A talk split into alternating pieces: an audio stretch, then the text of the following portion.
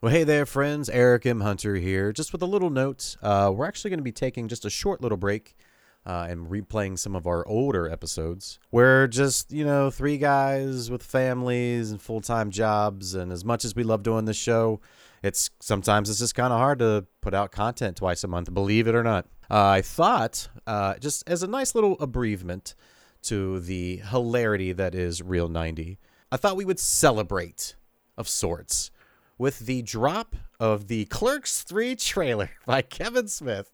I thought we would go back and listen to one of his more controversial films of Chasing Amy. I mean, even Christopher Walken's known to do some bad movies, like Gigli. Oh God, the Prophecy series. Yeah. Prophecy. yeah. That's why you can buy all 15 of them for four bucks on Blu-ray on Amazon. So total. There you go. and the five dollar bin at Walmart. Yeah, exactly. The old $5 bin. Yep. That's what I call your mom. What? I'm okay with it. Oh, I'm sorry. Did I break your concentration? You are one pathetic loser. Hello and welcome to the podcast where we discuss the best and the worst movies from the 90s. This is Real 90. If you're gonna spew, spew into this. The First rule of Fight Club is you do not talk about Fight Club. What's your favorite scary movie? You can't handle the truth. On episode 3 of Real 90, we'll discuss the 1997 Kevin Smith movie Chasing Amy. But first, let's introduce ourselves. I'm Ricky Glore, I'm Eric M. Hunter. I'm Shay Hornbeck. and welcome to Real 90s. Real 90. Before we get going, welcome Shay Hornback, our new host for this episode. Nick Prince is gone. He is in Arizona working for the Cincinnati Reds. He's unable to join us tonight, but to fill his very stinky shoes, we have Shay Hornback. Hey, sticky shoes. Thank you guys for letting me trace tonight. Nick Prince will forever be known as the special guest. The special guest because he is Good special. Guest. Uh, so to get us started, Shay, since you're new to this one, what have you been watching recently? Well, actually, I've been trying to watch uh, all the Oscar nominations for Best Picture. Uh, I try to do that every year. I've gotten through three of them so far. So uh, the three that I watched recently were Gravity, American Hustle, and Wolf of Wall Street. So the last one I watched was Wolf of Wall Street. And I have to say, I was very disappointed in that movie. So. And all of them are just Wolf of Wall Street. Just Wolf of Wall Street. American Hustle I thought was very good. I thought Gravity was good, and then I watched Wolf of Wall Street, and then I thought Gravity was great. So Because that's how that it's works. funny because you, you and Nick Prince had the exact uh, flipped reactions to Wolf of Wall Street and American Hustle. I I know. thought the cast was really good in American Hustle, but thought that the story lacked. Oh, I was really? a big fan of Scorsese. Yeah, I'm a huge fan of Scorsese, which is why I was really disappointed in Wolf of Wall Street. I mean, it's like it was almost like Goodfellas on Wall Street. So Is that Where will they go next? is that good? Is that- well, it would be, if, but you know, I mean, that's the thing though. I actually thought the cast was amazing in Wolf of Wall Street. They did a great job. I will not be upset if DiCaprio wins Best Actor or Jonah Hill wins, you know, Best Supporting Actor. But I will be highly disappointed if that movie comes close to winning Best Picture, which I guess it kind of is because it's in the category. But what are the Oscars? when are they? Uh, Sunday, March second. Wow. Hmm. So I've got that much time to watch six more. All right, Hunter, what have you been watching recently? Uh, the only one I can remember is Penelope, but I watched it on Netflix. It's got uh, Christina Ricci in it, uh, the Catherine O'Hara. Mhm. It's a kids' film, really. Uh, she's her family's cursed.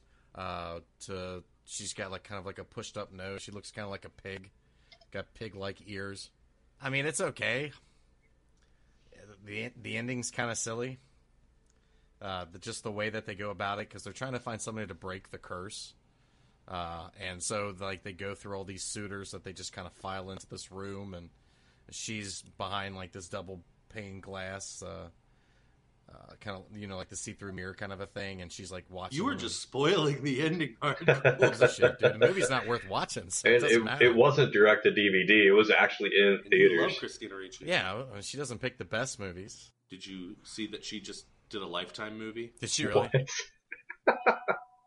Yeah, but I thought it was gonna. I thought it was a real movie that was coming out. It's called Lizzie Borden Had an Axe, where she plays Lizzie Borden. I don't know, man. I mean, she's. Did she I ever mean, have- Black Snake Moan was like, wasn't that like her last big movie? Well, she was in Speed Racer, wasn't Yeah, too and bad. then she did that. She did that. Uh, the pilots, uh, yeah, Pan Am, on ABC television. What is her biggest movie? I mean, like, I don't. I mean, besides Addams Family, Adam's probably. Family. I mean, yeah, but besides Addams Family, what what was it? uh, Sleepy Hollow was pretty big. Oh, that's true. Forgot about that one. Yeah, I think Casper was a good did pretty well, Oh yeah. As as far as a solo actress, Yeah. Casper's probably her biggest movie. but uh, she does. Sorry. I mean, she's in a lot of movies that I really enjoy, not just because she's in them. Like I really enjoyed Cursed. Like I thought that was a fun kind of horror movie. Wow, ooh, that's a bad movie. Nah, it's alright. Um, oh gosh, It's I, it's either directed by Wes Craven or directed and produced. Scott Baio is in it. yeah, dude. So there you go. Scott Baio. Well- my, my brother and I, the whole movie, were like, "This is a bad movie." What will save it is that at the end, Scott Baio turns out to be the wolf. Yeah, so he's the catalyst not. that starts it all. Um, yeah. what was that Woody Allen movie? Well, Uh, there's a lot of them. Anything else? Yeah, anything else? Like I like that movie. I saw that movie in the theater. Uh, I thought Jason Biggs Jason did really good. Yeah. Uh, a big fan of Addams Family. I love Addams Family. Sleepy Hollow was great. Uh, I've seen bits and pieces of 200 Cigarettes. That movie's not too bad. You know. yeah. Indie film. Yeah. So I mean, you know, it's I think I actually like. I think I actually like Addams Family Values more than Addams Family. uh, um, no, I like the video games. They were fun. just no. Oh, Afterlife, that was good. Did you say the video game? Yeah, I like the video games. They were fun. That's about it. Right. But I don't know. Like I, I, I mean, she. It's it's usually the movies. It's hit or miss, but most of the movies that she's in, she's really good. So, and she's usually naked in all of them, so I'm okay with that. I mean, Uh, what about the movie Pumpkin, where she has sex with the I've down I can't seen even that say I heard of that. But you've seen those scenes where she's topless. oh, I've abs- yeah, I've seen those scenes. Yeah, kidding me? Her um, the scene, which it still gets me to this day, even when I think about it, from Black Snake Moan when he chains her up to the heater. hmm and she's like all wrapped around it because she's going through that hunger or whatever you want, whatever they were calling it. DTs. Like yeah. I remember screen, I remember screen capping that and making it my wallpaper on my computer for like ever. oh man, good you did love that. I'm glad that's not a '90s movie. so you could not pick No, it. but That's right. She is. Uh, she's. I just, I mean, I can still watch it. God, what about you, Ricky? Let's talk about movies you watched. I watched the other night a movie called Five Card Stud, released in 19, uh, 1968. It's a Dean Martin movie with Robert Mitchum. It's a western. It's about this uh, card game in a bar where they catch one of the guys cheating. He's holding one of the cards in his sleeve, and so all the guys except for Dean Martin takes the guy out of the bar and goes and hangs him what? for cheating. Yeah, shit escalates real quick. Clearly, and Robert Mitchum comes into the town after this hanging, and he's the preacher.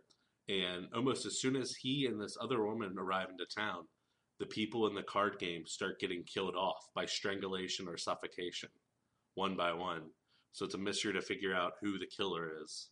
Great movie, bad music, bad instrumentals throughout the whole movie. Really weird. They don't set the tone at all. But it's uh it's on oh no, it's on Amazon Prime. What was it called again? Five card stud. Okay. Don't get that confused with the five studs on cards. That's a weird porn. Yeah, that's not one I really want to see because then all of a sudden when Amazon starts making recommendations, it'd be weird. yeah. Those are always the best. Those Yeah. are always the We best. see that you like gay porn. Would you like to see this? well, one of the issues with that is like I share my Netflix account with my brother. So like normally we're on Netflix like every night, right? And we'll pick a TV show and we'll watch the, the entire series. We'll pick a movie and we'll watch, you know what I mean? So then it gives you recommendations off that. Well, I turned it on today and it's like Pluto Nash was one of the movies that I watched. and like, it's just the weirdest things. And it's like, well, wait, wait a second. I didn't watch any of these movies. Like, come on. Pluto Nash. that record out there of that Right. being one of the movies you viewed. Yeah. Because they're like, oh Yeah. my god, he likes Pluto Nash. Like, no, I really don't. I really don't Oh, like that man. movie. How many Eddie Hey, Murphy that guy movies can they Pluto Nash. recommend? Let's go hang him. Yeah. That's weird. It turns into that. Yeah. Let's go to our commercial and let's discuss 90s movie of the week. Our sponsors tonight are MTV, an MTV commercial. Let's go to commercial. Nice. It's the dumbest commercial ever. It's so dumb.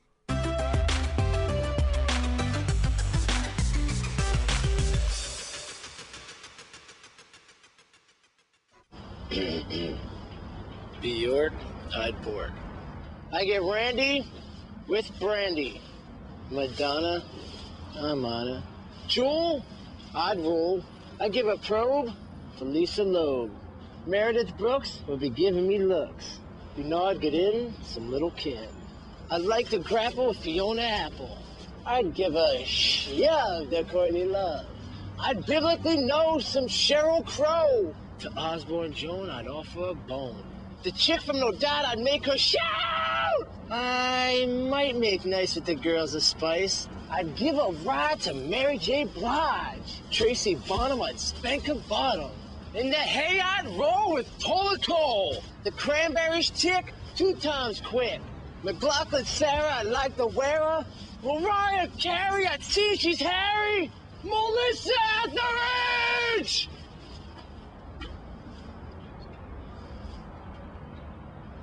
She's cool.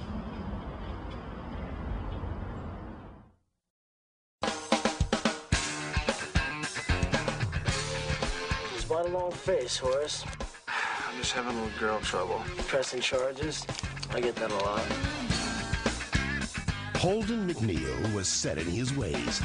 The way he worked, the way he lived, and the way he thought love should be.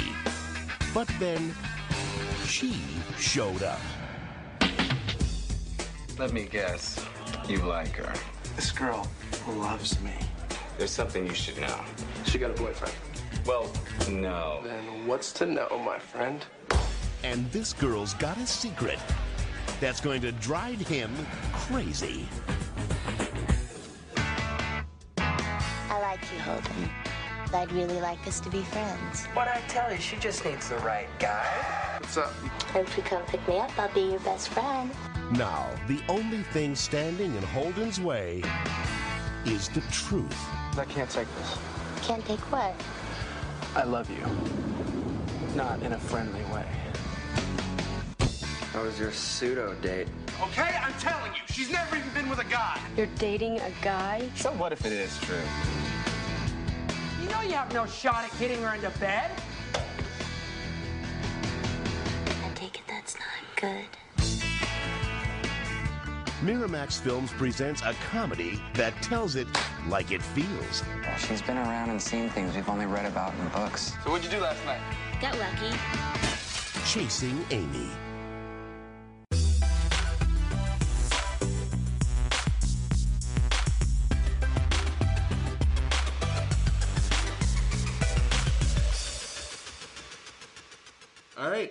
We're back. That was MTV Jay and Silent Bob commercial from the 90s. And now the movie of this week, it is Kevin Smith's Chasing Amy, released in 1997, starring Ben Affleck, Jason Lee, Joey Lauren Adams, and Jay and Silent Bob are in it, played by Jason Mewes and Kevin Smith. Written and directed by Kevin Smith, released by Miramax. So, guys, what'd you think? You want to start? In honor of 1996 slash 97 and the movie, in between the break, I have put on a baseball cap backwards. Nice. And I got a beard. So I am halfway to being a Kevin Smith character. I just have to start smoking. You need a flannel shirt. With a t shirt on underneath it and unbuttoned and open. Exactly. Because Pearl Jam did it, so. I'm a big fan of Chasing Amy. It was the first Kevin Smith movie that I saw. My brother was going to FSU and he came home for a summer break, and he had two VHS tapes. It was Chasing Amy and Dogma. Okay. He said, Dogma, you're going to really enjoy. Chasing Amy, I don't know. I watched Chasing Amy first, loved it. Watched Dogma, love that too. I don't know. It's got really good dialogue. Watching it a little bit now, it's a, it's a tad dated and a little melodramatic, but I think Jason Lee is awesome in it. Well, honestly, it was painful to watch. It just was. I mean, I remember loving it back when I first watched it. Now, watching it now, I just it's painful of like the ignorance of the characters and just how they all are like, you know, she's gay and that's a problem and then he finds out she's gay and then he has an issue with it and he pouts like a baby for the next, you know, 45 minutes until they start dating and then they date and he finds out about her past and then he starts pouting again and just goes crazy. It's painful, extremely painful to watch.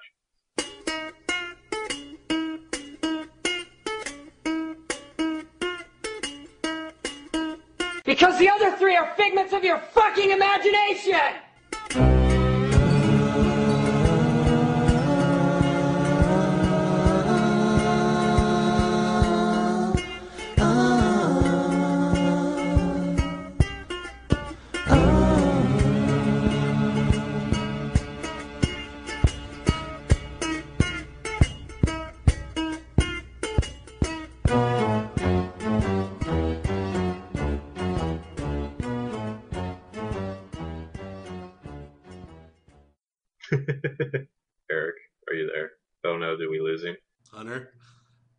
I think we lost him.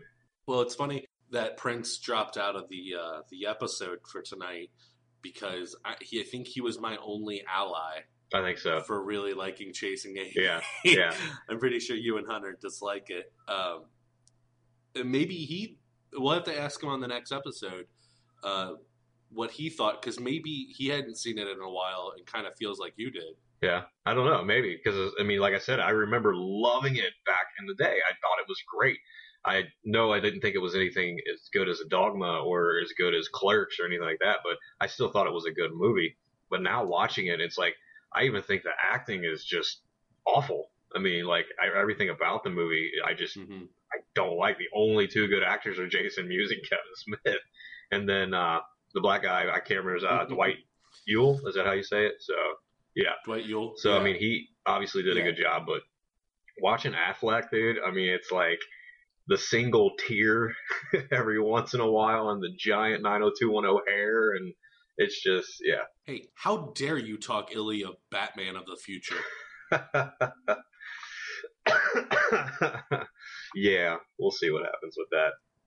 So I'll have to agree that I hadn't seen this in a while, and uh, some of the acting I caught being a little less than good. Yeah.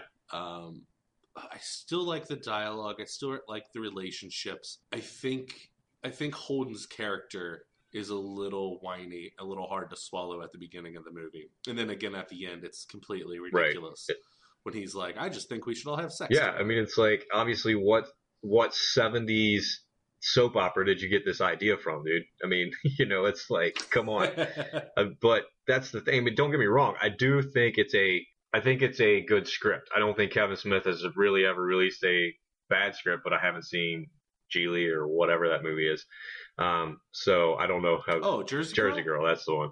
So I mean, I haven't seen that. Oh, it's good. Watch it. But all the Kevin Smith movies I've seen, I don't think there's a bad script. He's a great writer, especially of dialogue, great character developments.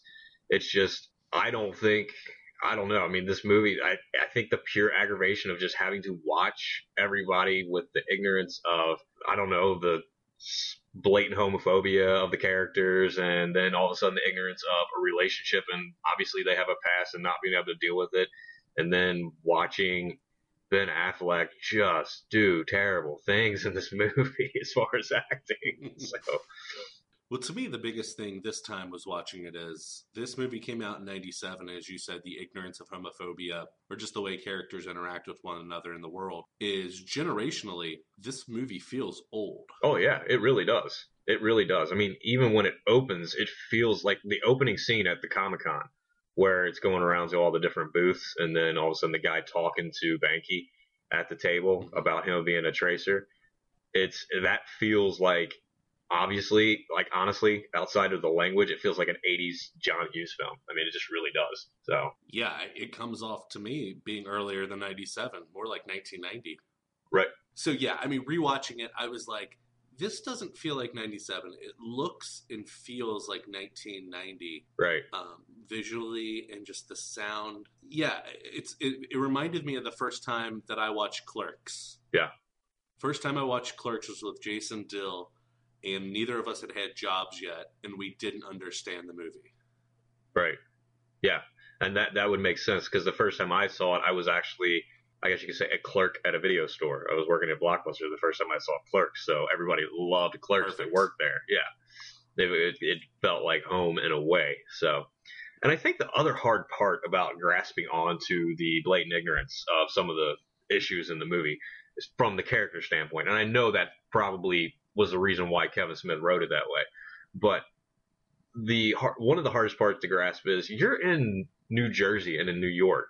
You know, you're in this big area that you know this metrop big metropolis type area that you are you just expect and you see these you know that population to be more accepting sooner than everybody else. So it's just that was one of the hard things too. Right, because they're they should be more exposed to those kind of people. And Right. Kevin Smith himself had a gay brother, or has a gay brother, Right. who I imagine was out at that time. Uh, I don't know if you know this. I know this because I'm a nerd and commentary and whatnot. But this movie is based off of him and Joey Lauren Adams, Kevin Smith, were dating, and this is all about how she was a well traveled person and had gone and lived in a lot of different places that Kevin Smith has never had. Okay. So she had a lot of experiences he didn't have. Okay. So he made that instead of just being a well traveled person, made it a highly sexually active person And you can slash lesbian. you can kind of feel that it was a an attempt to dr- like make it more dramatic by adding these extra elements that just didn't seem to fit. And I know that's what the whole movie is about. And it was just really tough to watch because it just didn't feel like it was. It felt forced in a way. So, Mhm. and I think it came out in the acting too. You know, Affleck is single tear. it's my favorite. Single tier Affleck. Single tear while sitting on his couch. I actually did like the soundtrack a lot, though. Oh yeah, Um, I forgot the Mighty Mighty Bosstones. It's a great soundtrack. Most 90s movies have great soundtracks. Which, oddly enough, the soundtrack there was not one released for this movie. no. And I think because it was, I mean, he was still pretty new onto the scene. Kevin Smith, that is. And, Mhm. you know, the budget for it, And Miramax, you know, not necessarily releasing the soundtracks. So, but it was a great soundtrack. All right. By this point in the broadcast, we'll have edited out a bunch Yeah. because Eric Hunter is no longer with us. He did not die, but in the internet world, he did. He's lost connection. Don't know why. And now when I pick a movie tonight, I only get one reaction. Ah! Oh, no. Steel Magnolias? No. is that 90s? I think it is, unfortunately. Oh, no. Yeah, it's not going to be my Oh. pick, I promise. so, more about Chasing Amy, a movie you did not like. Yeah, My favorite scene of the whole movie is the Jay and Silent Bob's scene with with Holden. right. Yeah, I mean that's probably because it's the it's the one scene that feels real. I mean, it feels like you know. Hmm Yeah, I agree with you on that one. I don't know how big of a Kevin Smith fan you are, but did you can did you realize all the connections and dialogue between his other movies and this one? Oh yeah, especially Clerks. I mean, there's a ton, especially the conversation that uh, Alyssa and Holden have in the bar uh, when when he goes and meets her at the at the was it the Meow Meow Club or whatever. Um, The lesbian bar. yeah, he goes and meets her there, and the whole thing, like all the stuff that you that happens and is talked about in Clerks. I mean, they pretty much they touch on quite a bit, like the girl having sex with the dead guy in the bathroom and getting, you know, thrown not thrown in, but committed to a uh, the insane asylum or whatever the nut house as they called it, and then the uh, the girl who died in the YMCA pool or whatever. All that's Mhm, all that's Mallrats. Yep. So all that's That's also the funeral. funeral they go to in Clerks. Right, right. So all the connections. Alyssa Jones is the sister of Tricia Jones, who is writing the sex book in Mallrats. Oh, that I didn't catch. Okay. All right. Yeah. Jay and Silent Bob Strike Back at the end. They're coming out of the premiere of Bluntman and Chronic Right. together. Okay. Nice. And that's that's the only other I think Joey Lauren Adams appearance besides Mallrats and in a Kevin Smith movie. Right. And that's and it's just a brief, you know, cameo type thing. So Oh, my one tidbit I wanted to bring up, I didn't know if you knew, was uh, Mallrats was a big failure, which you were going to movies when these were coming out, right? Like you were driving Oh, yeah. to the theaters. yes. I'm old. Yes. Did you, did you, well, not old, but you're seasoned. Mhm. Right, right. Did you go see this in theaters? I did not see Chasing Amy in theaters. Uh, the first Kevin Smith movie that I saw in theaters was Dogma. Um, like I said, I saw Clerks when I worked at Blockbuster, and it came in, and so watched it. And then I saw Chasing Amy um, in the basement of a friend's house over by where your parents live, actually. And uh, so we watched. Uh, And did there. you see Chasing Amy before Mallrats? Yes, I did. Mallrats, actually, I didn't see until man, that was probably a couple of years later. So I ended up seeing Mallrats, and I thought Mallrats was good. Then again, like Chasing Amy, I haven't seen it in a long time, so Right, right. And Mallrats might hold up more because it's not so 90s centric and generationally with their mindsets. Right. It's just a it's a goofy it's a goofy right. And that's I think that's what it was supposed to be. And this one was an attempt to give some dramatics and everything else, and it just and be and be poignant yeah, yeah, exactly. where it's not really today Right. where we got a lot of states with legalized gay marriage. Right, right. And you know, especially New York being one of those. So hmm But what I was going to bring up was Mallrats was was released uh, through Universal Studios. It Mhm. was given like a three million dollar budget. Mallrats did terrible. Um, Right. He actually made Clerks for twenty seven thousand dollars. Um, Miramax, Bob and Harvey Weinstein, who produces his movies, wanted to make Chasing Amy after reading the script. They had they they felt it was really good, and they wanted to give him three million dollars like Mallrats to make it, but with the stipulation that David Schwimmer, Jon Stewart, and Drew Barrymore were the three leads. really, Yeah. I yeah, I think that I think it loses its luster at that point. I, I, I Not that it I had a lot, I think but- David Schwimmer would have had to have played Holden and Jon Stewart as Banky, maybe. I don't. I can't see that. I just can't. I mean, you look at as much as I've been ragging on Affleck this whole time, I just don't see anybody else being Holden. I just don't. You know what I mean? I just Mm-hmm. no. I, I David Schwimmer doing that role, I couldn't see it. Couldn't see it. Talk about whiny. It would have been real whiny then. Very, and it would have been more than one stream of tear. So, and then I couldn't have that comment. Uh, I could see, I think, Drew Barrymore playing Alyssa Jones. you said you could or you can't. Yeah, I think so. Okay. I don't Um, know. I, I think she's done enough good dramatic work. I think she has she too. I just, it. I think, I think Joey Lauren Adams was probably perfect for that role. Yes. And uh, Watching it now, I think she stands out. Her and Jason Lee stand out as the best. right, right. I think they, Embodying their characters. They obviously are perfect for their roles. Affleck grew into his, so by the time you get to Jay and Silent Bob Strike Back, that it's like, and he plays Holden again. He, hmm he's seasoned. He's fit, so he fits the the spot. He's not that quirky guy that you're seeing right now Chasing Amy. Well, and it's great because he's self-referential by the time they get to Jay and Silent Bob Strike Back, where not self-referential Ben Affleck playing the part, but able to make fun of himself for the whole ordeal that had happened in Chasing Amy, Right. recognizing how ridiculous it was for the stuff that he proposed. Right.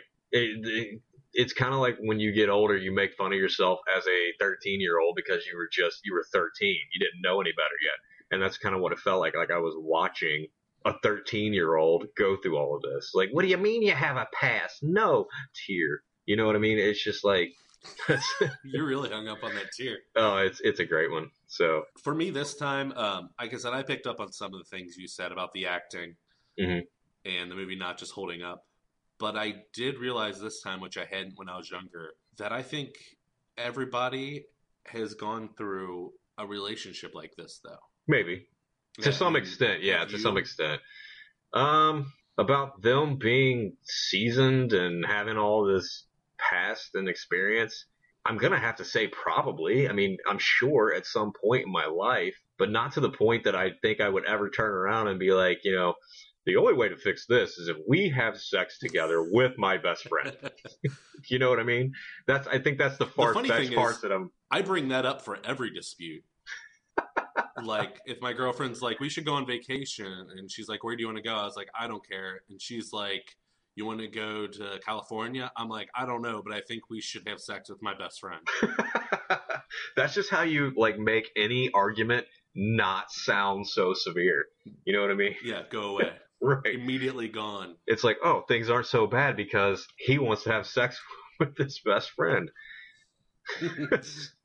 so that- arguing over where we're going to eat for dinner tonight doesn't scale. matter. Yeah. Yeah. Right. Yeah. I think we should go to Olive Garden. I think you should eat my best friend while I watch. Yeah, because that's that's just a healthy way to uh, make a relationship work out. It's kind of like you know, things aren't working out together, honey. Let's have a baby together. It'll fix everything. So the thing I connected with, though, if you might not connect with Affleck once he's making the proposal at the end, or his kind of um, internal fight that he's going through, he's like, "I love this girl, but it's kind of forbidden fruit. It won't happen." Right. Um, and you might not be able to relate to that, but I I kind of understand his anger and sadness when it's after the hockey rink scene and he's like, I can't get these images out of my head of all the stuff that I just heard about. Like, I want to get past it, Right. but I can't. And I think that kind of makes sense. I mean, if, if anything, I can give you that. I think that makes sense because the images in your head, the way it would make more sense to me is the fact that he has had no past at all. He's been with no women. He's been with, you know, he's had nothing at all. He's pure, you know, straight lace, completely nothing in his past at all. Because the difference is, okay, maybe she got tag teamed. Man, he's only been with one woman at a time there's still images that she would have to get past in her head that she's not having a problem with. And we all have a past, but he didn't have he didn't give up on the fact that she was a lesbian. And she started Right. hanging out and That's- talking with him. He didn't give up on that. But then the second he found out that she had sex with two dudes at the same time, mm-hmm. he's done. He's given up. I, I don't. Yeah, Yeah. it's the whole thing. Dwight Ewell's character says in the record store was that why does he have a problem with that? Right. Why was it easier when he thought she had never been with a man that he Right. had made the conquest of her? Right. Pro- thus proving Banky's statement: all a lesbian needs is a good deep dicking. Yeah, I guess. I guess. he- uh, yeah, no. it does in the movie, yes. But then again, it's Yeah, more yeah, of that. yeah. It's more of that stuff going around that I was talking about earlier. So, yeah. But I mean, in the movie, it does. Okay, what is your favorite line from the movie? All right, my favorite line from the movie is actually pretty close to the beginning when they're sitting there and they're drawing, they're like working on their latest issue of the comic book, and uh, Holden says, "What do you want to do tonight?" And Banky's just like, "I don't know. I think I'm just gonna get a pizza and watch Degrassi Junior High." And so then, then Holden's like, "You gotta, uh, you have a weird thing for Canadian melodrama," and then Banky's like, I I, got a just have a weird thing thing for for girls girls that to say say boot. That's probably my favorite part of the movie line in the movie. Every time I watch, well, I've watched it twice since we said we're gonna watch this, and every both those times, I mean, I just laugh. I know it's coming, and I still laugh. So, what about you? Favorite line is probably, "Bitch, the shit you don't know about me could fill the Grand fucking Canyon." Did you ever know I wanted to be a dancer in Las Vegas? the hand motion, definitely. yes. Yeah, uh, but a line a line that stuck out to me with with when I was starting to relate to the movie more at this age, of being older and watching it, was uh, when Silent Bob's telling the Mhm. story of chasing Amy, and he says, you know, you start asking her about her ex boyfriend, you know, shit you don't want to hear, Right. but you have to know, And that that's kind of true. and I, I, so that's I mean, I just think that that's kind of true, and I I think that's kind of where I come from nowadays with it. It's like if you don't want to know, then you don't ask. But if you have to know, then you got to be prepared for the fact that she has a past that's made her who she is today, and the fact that she's then has chosen you at that point in her point in time in her life when she's gone through all this other garb, like you know, stuff in her life. then you got to be prepared for the fact that feel good about it. Mhm. You know what I mean? It's like she's been through all of this stuff before, and now here I am, and don't be such a insecure little boy about the whole situation. I mean, I know people that literally do not talk about their past to their significant other, and their significant other doesn't want to hear it, and they don't want to hear about theirs. And I'm like, then you don't know that person. You know what I mean? You can't. hmm So, and I think that's why it was really hard to watch him go through that whole thing. It's like, how old are you? You're supposed to be a grown man. So, as we already discussed this a little bit, does the movie hold up for you? Uh, no, it doesn't. The only way this movie holds up is if it is taking place in a small town somewhere in Midwest USA, or if it is two guys from Midwest USA, small town, goes to the big city and then they have troubles adjusting. Other than that, I just don't think it holds up. And I, I, I think the dialogue holds up, but I agree with you that I think the area of New Jersey where Kevin Smith grew up, Red Bank, where it takes place, where they live outside of New Mhm. York, I think it was that way, but he doesn't represent that enough for someone who's foreign to that area. Right. Because he talks No, about yeah, I get that. talks about going to New York and seeing things that you just didn't see in Red Bank. But as a viewer for a movie, he didn't really set the stage for that. Right. And they there's now that you mentioned that there are certain things like Hooper says quite a bit, like, you know, I know you guys don't like coming to the big city and you know, you don't want to cross that bridge or whatever because, you know, things are different here in the big city. You know, that that kind of makes some sense there. But you're still so close to it at that point. But then again here in Cincinnati and northern Kentucky, it's like night and day. So in some areas. Do you give it a thumbs up or a thumbs down just as a movie alone? Just as a movie alone, I gotta give it a thumbs down, man. I gotta go thumbs down. Understandable. If it's not something you would be jazzed about watching again, I would Yeah. do the same. I give it Yeah. a thumbs up. Yep, and we don't have our counterparts to to battle it back and forth. So it looks like it's going to be one thumb up, one thumb down. Half and half. So half and half. Alrighty. All right, let's let what is your movie for our next episode, episode 4? What are you bringing to the table? Well, the next episode, actually, this movie, I watched it back in my teen years, and it disturbed me. It didn't scare me. It disturbed me a lot. So I wanted to watch it again and see how I feel about it nowadays, this later in life. And that would be 12 Monkeys. Hey, that is a movie that I have only tried to watch once. My brother loved it, had me, had our whole family watch it, and my I was Mhm. so young. It was that thing of like my parents hated it, so I hated it. So Right. I I even I don't know I don't remember it at all except for knowing that Brad Pitt and Bruce Willis are in it. Thanks everybody for listening. I'm Ricky Glore, I'm Shay Hornback. and thanks for listening.